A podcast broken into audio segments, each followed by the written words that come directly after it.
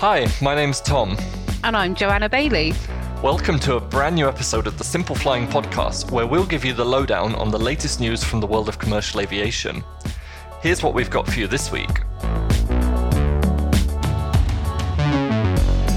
Coming up today, Tom will look at the latest news on the ITA Airways sale, while I update you on the Qatar Airways Airbus spat. I will see which airline bought some A320neos last week, while Joe looks at the current situation with the Boeing 777X. Finally, Tom will explore what's going on with Lufthansa's Airbus A380s and where they hope to fly the giants. So now you know what's in store, let's get on with the show. And I thought I should start with what was one of the bigger stories last week, in my opinion. Um, and this was that Lufthansa had made an offer to, in the bid to acquire ITA Airways. And, you know, it's not the first time they've made an offer. So I thought I'd look into this a bit more. Um, so the carrier essentially um, they revealed that they'd be pursuing a stake in ITA Airways, and they've now formally submitted a new offer to the Italian Ministry of Economy, Economy and Finance. Um, and this was. Um, I think last Wednesday, actually. So I think it came out just after we'd um, recorded last week's podcast. Mm-hmm. Um, so it's about a week old. but um, anyway, um, they are now looking to uh, take a minority stake in the Italian carrier and then um, essentially, in the long term, have the option to purchase the remainder of the carrier.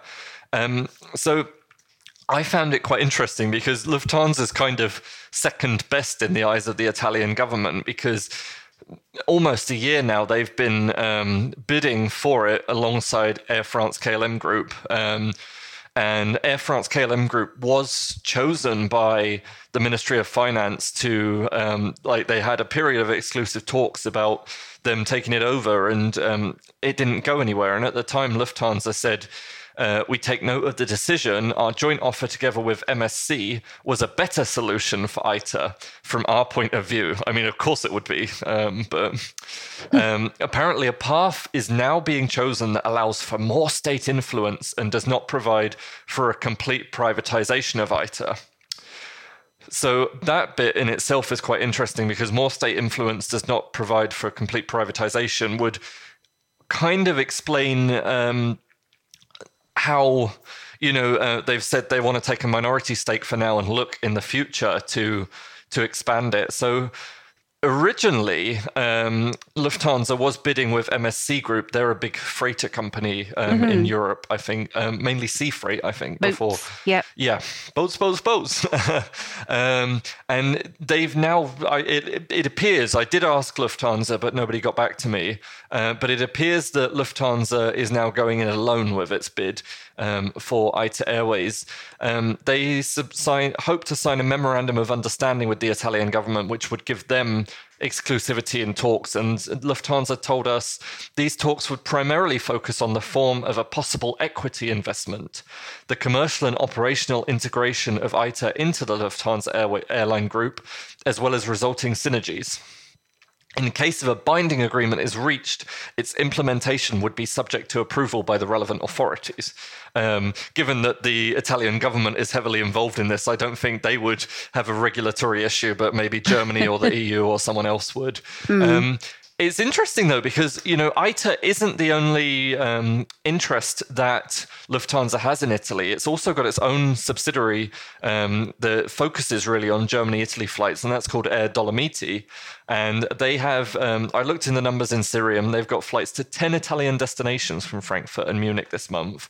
Um, and they just fly a fleet of little Embraers, uh, E175s. I think they've just got some E190s as well. So, mm it will be interesting, uh, you know, if the if Lufthansa ever fully takes it over, you know, if the brands remain separate and all of this. But um, Lufthansa did say that um, Italy was its most important market outside of its home markets and the US. Cool. Um, so yeah, that was quite interesting. Um, I do wonder if it will affect, like, if it goes ahead. Mm. Obviously, ITA Airways is more of an international carrier than just like it's not like Air Dolomiti. They're very much a, a feeder Regional. airline up to hmm. Frankfurt. Mm. Um, but it is going to have its own routes to the US and possibly other places as well. You know, would that start to carve into Lufthansa's market share from Frankfurt if people can fly with a Lufthansa group carrier from Italy direct? I don't know. Yeah, but I mean, well, you've got that argument, but then at the same time, if they're flying from Italy direct and Lufthansa Group owns ITA, then they still get the revenue from that passenger. So that's true. That's is it true. such a bad thing? I don't know, but clearly, you know, they've done the business case behind this. So seems to work very well in Austria and hmm. Switzerland for them. Yeah. Um, yeah. So they're taking over Europe. slowly but surely. British Lufthansa Airways. Be interesting to see how it plays out, although I'm sure it's going to take quite some time. Um, mm. Something else that's taking quite some time is the Qatar Airbus dispute. Um, I'm sure you guys have all heard about this. It's a $2 billion dispute with Qatar Airways over mm. surface damage to the Airbus A350 aircraft. Um, the two companies have been fighting in court for months already, and it's all to do with the safety impact of the flaking paint. Um, the paint has flaked off to such an extent it's p- exposed corrosion or gaps in a sublayer of metallic lightning protection. So, really, at the heart of this case is a little bit of copper foil that's sandwiched between the carbon fuselage and the outer paint on the A350, um, which is designed to allow lightning strikes to dissipate very safely away from the aircraft. Um, very unique feature of a composite aircraft because it's not metal. Obviously, you need this lightning protection. Anyway, um, the paint started to flake off. Qatar took Airbus to court, and the most recent hearing in the case was last week. Um, so, one of the really interesting things that came out of this was that it was revealed Airbus has already carried out design changes to the Airbus A350. Um, so, Qatar told the London court this, not Airbus. Um, they said that Airbus had already been implementing the change and called for more information on the change, Airbus confirmed that it had been in use partially from late last year. Um, so, what's been changed? Well, we knew since November 2021 that Airbus was already studying a new type of um, foil known as perforated copper foil or PCF. Um, it's lighter than the current expanded copper foil or ECF, um, and it also eases this issue of cracking paint above it.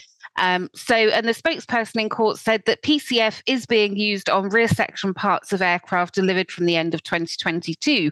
So it's not a major design change, um, but there are some aircraft already flying out there that have had the new sort of copper foil applied to them. Now, of course, Qatar Airways wants to know more about this design change and says that it's fundamental to their case. However, Airbus maintains its stance that even though it is moving away from ECF, um, the ECF design is completely safe. The judge that is overseeing the trial, a nice chap called David Waksman, um, noted that the design change is significant to the case. So I'm guessing that Airbus will be pressed uh, to supply more information on that design change. Um, there's been kind of issues about information sharing between the two parties throughout this case. Um, most recently, Qatar Airways requested raw modeling data of the A350 so that its engineers could simulate a lightning strike to prove that these paint gaps could create a safety risk. But Airbus said that French security services have raised concerns about sharing data on the A350's design, particularly because it is growing in use amongst European governments, including by your lovely Chancellor. Tom. Um, Nevertheless, the two sides have reached a provisional agreement that they will share this data under secure conditions. Um, but it's not the only sharing of information that has become a pain point in this case. So, um, since the start, Qatar Airways has always maintained that the Qatari Civil Aviation Authority forced its hand on this A350 issue. Um, it said the QCAA revoked the airworthy airworthiness review certificates on 22 of its A350 aircraft, which effectively grounded them and meant they couldn't be flown. But to date, the airline hasn't presented any evidence in court of a conversation going on between themselves and the QCAA on this point. Now, you'd think a conversation would have taken place if a regulator is going to ground some of your aircraft. There would have been an email trail or I don't know, some sort of verbal conf- uh, confirmation, a letter, who knows. Anyway, according to notes that were shared with Simple Flying from the case, Judge Waksman, sorry, expressed frustration that despite repeated requests for Qatar to produce this information, there was still nothing forthcoming. He went on to demand that evidence of this correspondence be presented by Qatar Airways by April the 21st. That's the date the two sides are going to meet again in London. So Judge Waksman further noted the absence of Qatar's CEO Akbar al Baker at the trial and the lack of any evidence forthcoming from the executive. And he said, I reject the contention that Mr. al Baker has only been peripheral in this issue. Lots of legalese in that particular sentence, but he's saying that he doesn't think Mr. al Baker can distance himself in the way that he is from what's going on in court. Um, he said that apparently Mr. Al Baker says that not all minutes are minuted. It's basically meaning that not everything has been written down to do with this case. So it's impossible to present that information as a piece of evidence.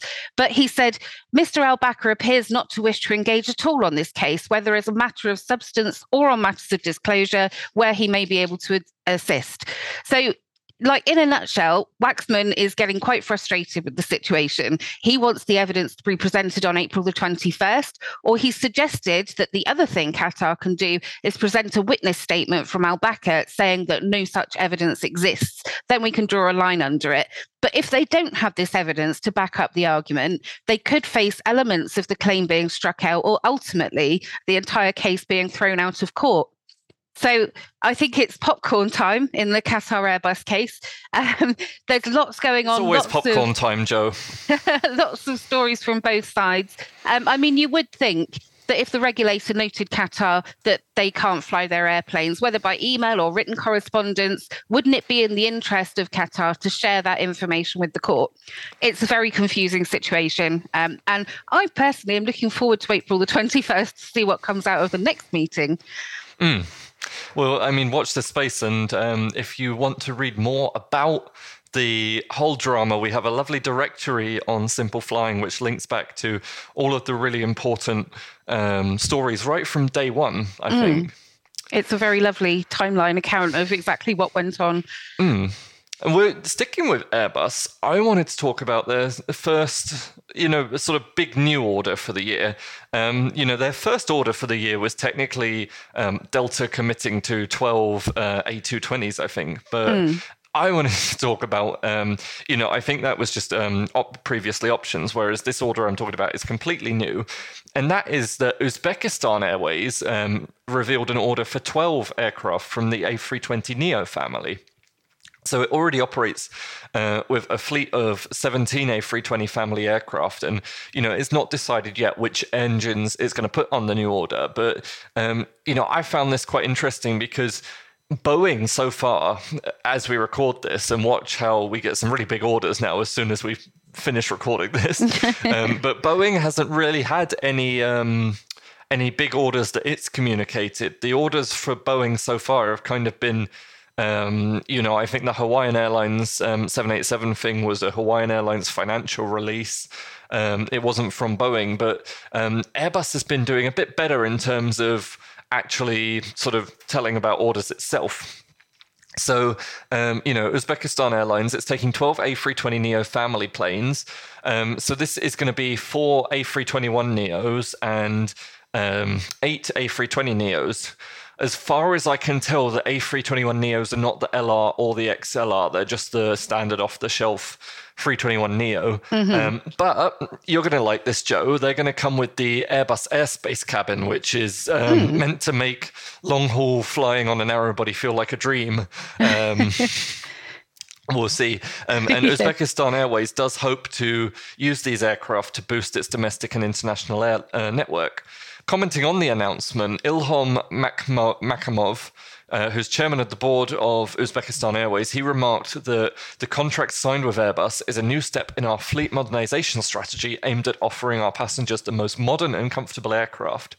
At the same time, these new fuel efficient A320 Neo family aircraft will help us to further expand and strengthen our footprint in Central Asia, as well as develop our domestic and international airport, uh, network. So I thought I'd have a little look at Uzbekistan Airways' fleet because you know, they're not someone that we report on that often. Um, so they've got 39 aircraft actually, which I think is quite surprising. Um, and 32 of these are listed as active. Uh, so eight out of nine A320 uh, 200s A320 200s, yeah, uh, they're active. Two out of three A320 Neos are active.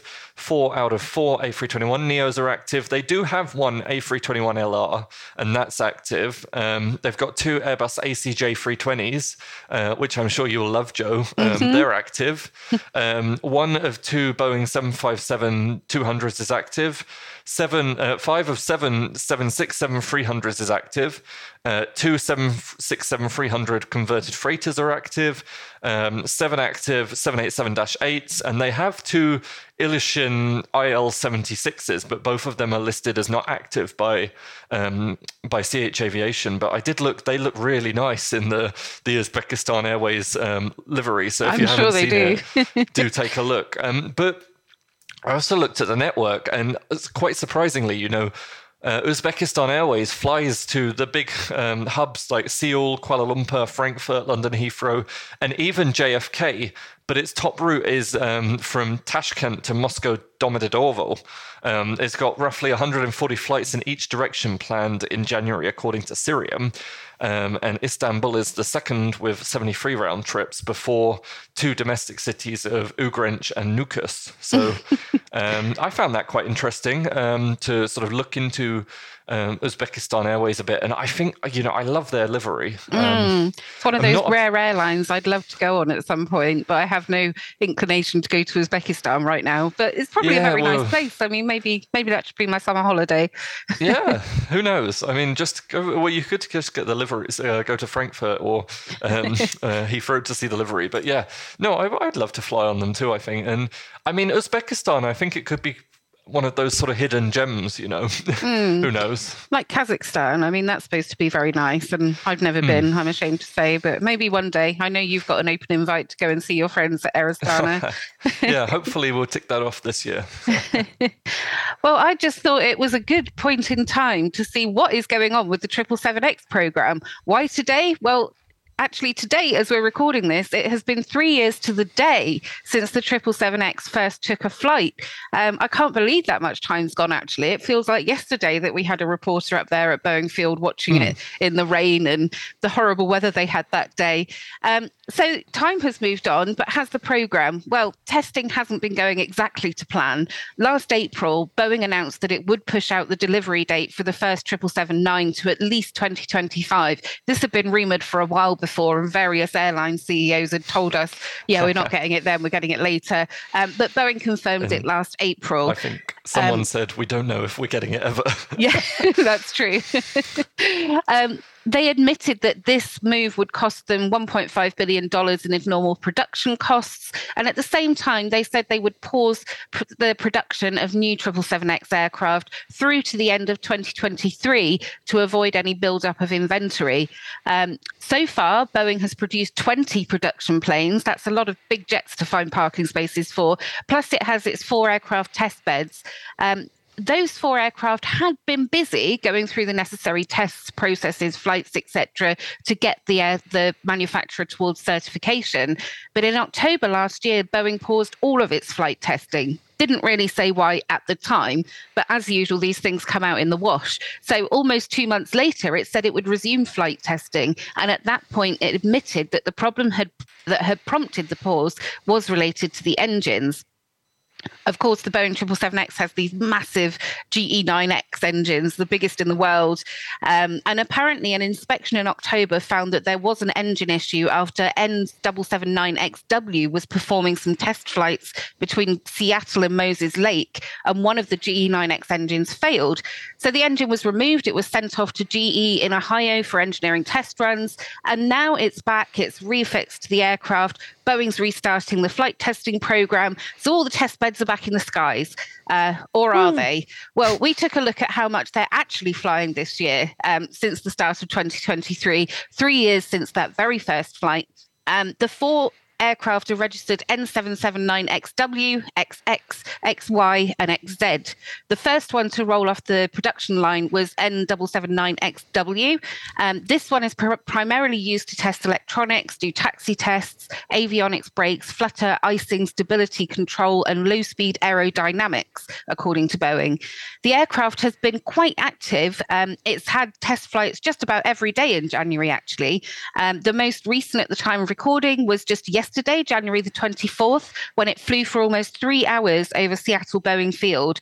Um, its recent flights are usually between one and five hours, although it did do a massive 16 hours and 42 minutes flight from Singapore back to Moses Lake. Um, hmm. I'm guessing that was after the Singapore Air Show last year, where it was doing demonstration flights. So it's proven its long haul capabilities anyway. Mm, so the second definitely. one, sorry, the second one, N779XX, that one's used for testing auto landing, ground effects, stability, and controls. It's been flying just about daily, but not around Boeing Field, around a place called Yuma. Um, I, am not too sure where that is. I assume there's another Boeing facility there, but it's not mm. one you see very often. Um, but it always has very short flights, usually under an hour. So the third one, N779XY, that tests for the Boeing 777X's auxiliary power unit, avionics, flight loads, propulsion performance, and it's also the only one of the test aircraft that is already booked in to go to a future airline operator, uh, Tom's favorite airline, German flag carrier Lufthansa. Um, sadly for XY, it hasn't been off the ground since last June. Um, it's clearly not quite needed yet, but presumably will be coming back soon. Um, N779XZ, the last one to roll off the production line, is primarily used to test environmental control systems, extended twin engine operations, noise, general functionality and reliability. But that poor airplane hasn't flown since November 2021. so oh it's uh, not done an awful lot of flying at all, actually. But um, I imagine if Boeing has got these issues with the GE9X ironed out, it will be keen to really ramp up the flight testing over the course of this year. They are still mm. hoping to certify the aircraft before the end of 2023. Um, that was the last thing I heard from them. I think that's still ambitious, um, but we're still looking at 2025 entry into service because there's still a lot of work to do, clearly. But I think, you know, keep your eyes on the skies around Boeing Field and you'll probably see a few more of these massive jets taking off later in the year. Mm, I can't wait to see them start taking off with the airlines liveries as well. But mm, absolutely, we'll see. I'm looking forward to seeing it in Paris, hopefully this year as well. I'm summer. sure it will be there doing its uh, mm. wonderful flight test demonstration. Yeah. Well, um, you mentioned Lufthansa briefly there, and sticking with the Lufthansa, we reach. Um, Dum dum dum dum. Tom's A380 podcast segment. Yay! um, so what I wanted to say was really, you know, I emailed Lufthansa yesterday as we're recording this on Wednesday, um, just saying, you know, has there been any update to the A380 plans? And I expected to get sort of like a you know, we've said this before, blah, blah, blah. Um, but actually, um, I chatted to someone who, uh, a chap called Michael, who gave me some really um, detailed plans that I couldn't find anywhere on the internet yet. So um, thank you very much for that. Um, so what did they tell us? They told us that they're aiming to have uh, the free A380s ready for operation in early June, uh, in early summer, so June, and tentatively they're planning to fly them to New York, Boston, or Los Angeles. So um, I thought that was quite interesting because mm. I know hmm. James, uh, before our routes analyst, um, just kind of looked at where they'd flown it before to kind of work out where it might go. And his bet was slightly different, I think, um, but it was still a good a good guess. Um, and you know they've they also told me that they're not going to alter the cabin of the aircraft, so you're going to get the four cabin layout that was on it when it was grounded. Um, the other thing I found interesting was that they told me about how they're really going to get the planes back in the sky. And, you know, Lufthansa's crew, they haven't worked on the Airbus A380 since they grounded the type almost three years ago. So basically, the majority of the crew, if not all of them, will require full retraining on this giant aircraft. Um, you know, when British Airways brought back its A380s, we saw them doing short haul flights from London to Frankfurt with paying short haul passengers. Um, so, you know, they were um, not just uh, operating empty flights everywhere, but it seems Lufthansa is taking a different tact. Um, the spokesperson told us that flight training with some 60 legs is scheduled for May, uh, but these are only going to be training flights and not commercial flights. Um, and they're going to take place at airports Hanover, Leipzig, and Dresden. They're all in uh, Germany, quieter airports where the 787 went for its training flights before it had its first passengers. Um, as we know, you know, um, we previously discovered that they're now only going to bring, bring back three A380s instead of four to five.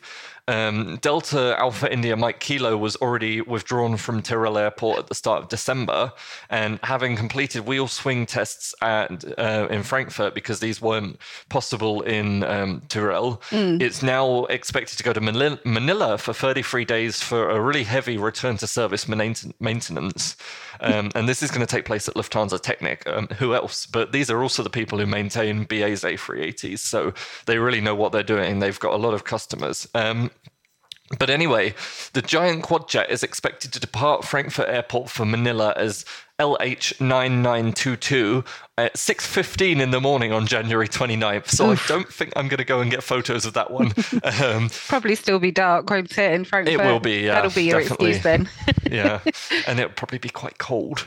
Um, but yeah, following this, Delta Alpha Mike Mike is expected to fly from Teruel to Frankfurt on February 3rd. Maybe that's at a slightly better time. We'll see. And then uh, Delta Alpha India Mike Lima is set to follow in early March.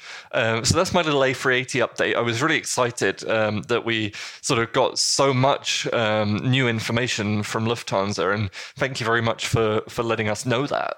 Yeah, very nice to get some uh, mm. insider information. If there are any other airlines that would like to give us some inside scoops on what they're doing with their aircraft, particularly the A380 yep. for Tom, do let us know. but it will be exciting to see them returning to the skies after all this time. And I'm sure a crowd pleaser in terms of the passengers as well. Mm. Anyway, I think that's about all we've got time for on today's podcast. We hope you enjoyed it and welcome your feedback at podcast at simpleflying.com. For more great content, you can visit our website at simpleflying.com or find us on social media. Simply search for Simple Flying. If you enjoyed the podcast, please do leave us a rating on your favourite podcast player. Thanks for listening. Bye.